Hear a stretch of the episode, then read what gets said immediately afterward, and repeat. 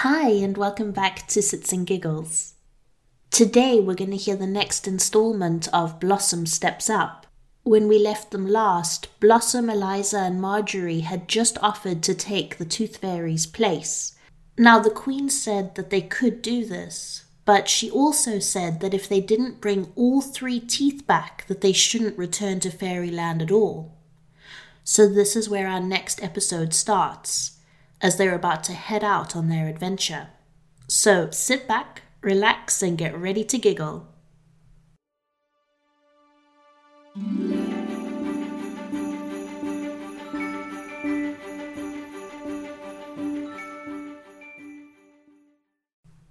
The Queen had left the room, and now all the other fairies were staring at Blossom, Eliza, and Marjorie. Blossom quickly walked across the room to join the two twins. She whispered, Thanks so much for offering to go with me, under her breath. We're just so delighted we can help you, said Eliza, but Marjorie just stared at both of them with wide eyes. Are you two crazy? What if we lose a tooth and can't return home? I can't believe you said I'd join Eliza. Marjorie said the last bit of her sentence more loudly than she intended, and blushed when a group of older fairies giggled in her direction. She turned her eyes down and stared at the floor. Blossom took Eliza and Marjorie by their hands and quickly led them out of the room. As they passed the Queen's guards again, she smiled but didn't stop to chat. She needed to get the twins off the castle grounds. Some distance from the drama would probably calm Marjorie down a little. Besides, it was too late to back out now, so they may as well start on their journey as soon as possible. Once they reached the giant baobab tree in the meadow, Blossom stopped and let go of the twins' hands. Before we leave, is there anything you need to pick up from home, like a toothbrush or some pixie dust? Blossom asked them. No, we brushed our teeth before going to the castle, and we always carry a little spare pouch of pixie dust in a locket around our necks, said Eliza, gesturing towards a pretty heart shaped necklace she was wearing. Blossom saw that Marjorie was wearing an identical one. Well, then we may as well get going, said Blossom. She shot a warm smile at Marjorie. And don't worry, we'll be back before you even miss home, Marjorie. Marjorie just shrugged and raised her wings, ready to fly. The trip to California was a lot faster than Blossom had expected.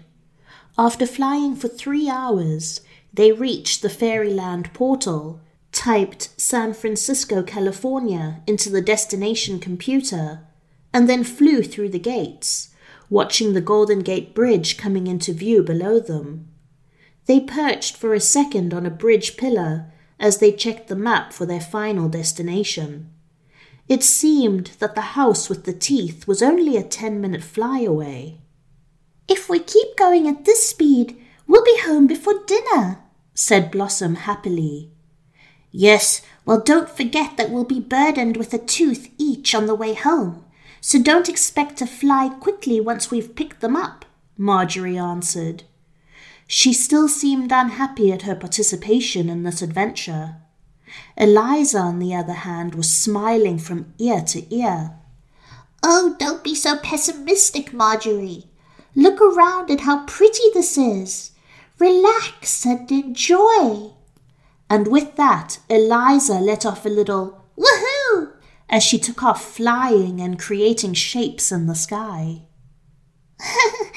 Come on, Eliza, let's keep going, said Blossom, and the three little fairies returned to their flight path. Ten minutes later, they flew over a pretty front garden and through a window in a red brick house. In the room, they saw a bed, and on it was a pillow. Well, I guess the teeth are under that pillow then, said Blossom as she flew towards it and lifted it up. And there they were three beautiful milk teeth, perfectly white and shiny. Oh, the Queen is going to love these, exclaimed Blossom. She may even use them to build her summer castle. She won't want anyone else using such pretty teeth for their own house. Maybe she'll make us heroes for bringing back such great teeth.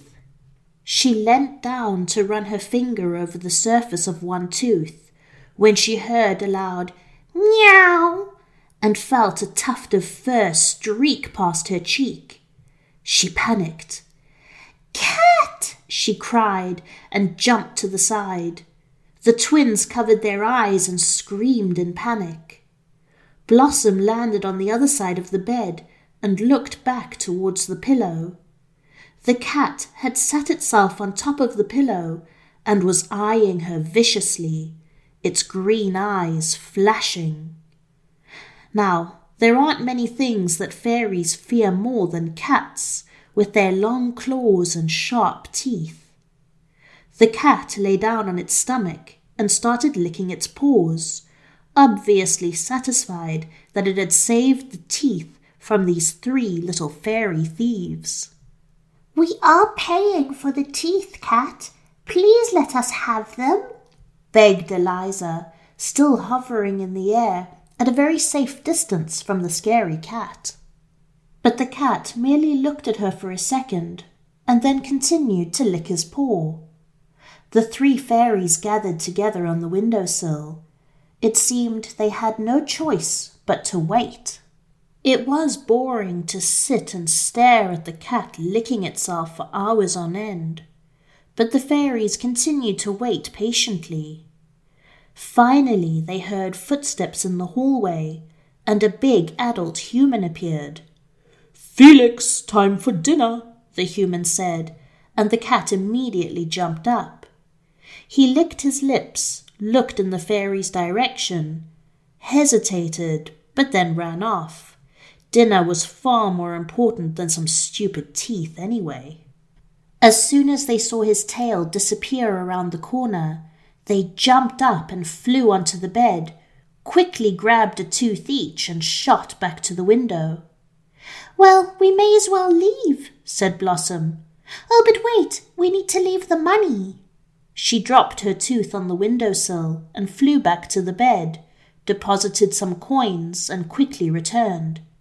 Right, let's go, girls, she said and picked her tooth back up. Marjorie sighed loudly, but said nothing. She just held the tooth against her hip and turned towards the outside. But as soon as she exited the window, she lost her grip and the tooth tumbled down onto the grass. She gave a little shriek and quickly flew down after it. A human on the street turned around when he heard the loud shout, but luckily Marjorie was able to hide behind a tall blade of grass until he looked away again.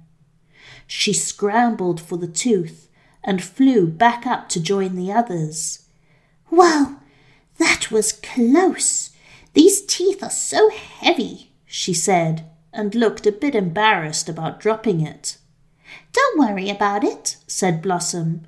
We just need to get back to the portal, and then we can take a break. The flight back to the portal was very slow, and all three were breathing really heavily when they reached the Golden Gate Bridge. Almost there. We can do this, Eliza encouraged the others. They could see the portal coming into view behind a cloud. It was so close they felt like they could reach out and touch it. They each took a deep breath and flapped their wings as hard as they could, and the next thing they knew, they were flying back over the beautiful flowery fields of fairyland. They immediately sat down and rested, little drops of sweat dripping from their faces. Okay, girls, almost done. We're at least safe now. No one will see us and nothing will harm us. It's just a long distance, but we have all night, said Blossom, heaving a massive sigh of relief. So the three little fairies flew all through the night, taking frequent breaks to rest their tired bodies and wings. Finally, after what felt like forever, they reached the familiar baobab tree and could see the royal castle in the distance. They lay down, cradling the teeth like teddy bears, and fell fast asleep among the roots of the tree. When the sun rose that morning, they smiled at each other brightly. Each grabbed a tooth and took off to the castle. The queen's two guards saw them coming and applauded, shouting, Here come the three heroes! Well done, little fairies! Well done! Blossom, Eliza, and Marjorie smiled and waved their wings back. It feels good to be home, shouted Blossom as they passed the guards. As they entered the Queen's rooms, they could hear all the fairies shouting and clapping, with the Queen smiling hugely at them. You made it!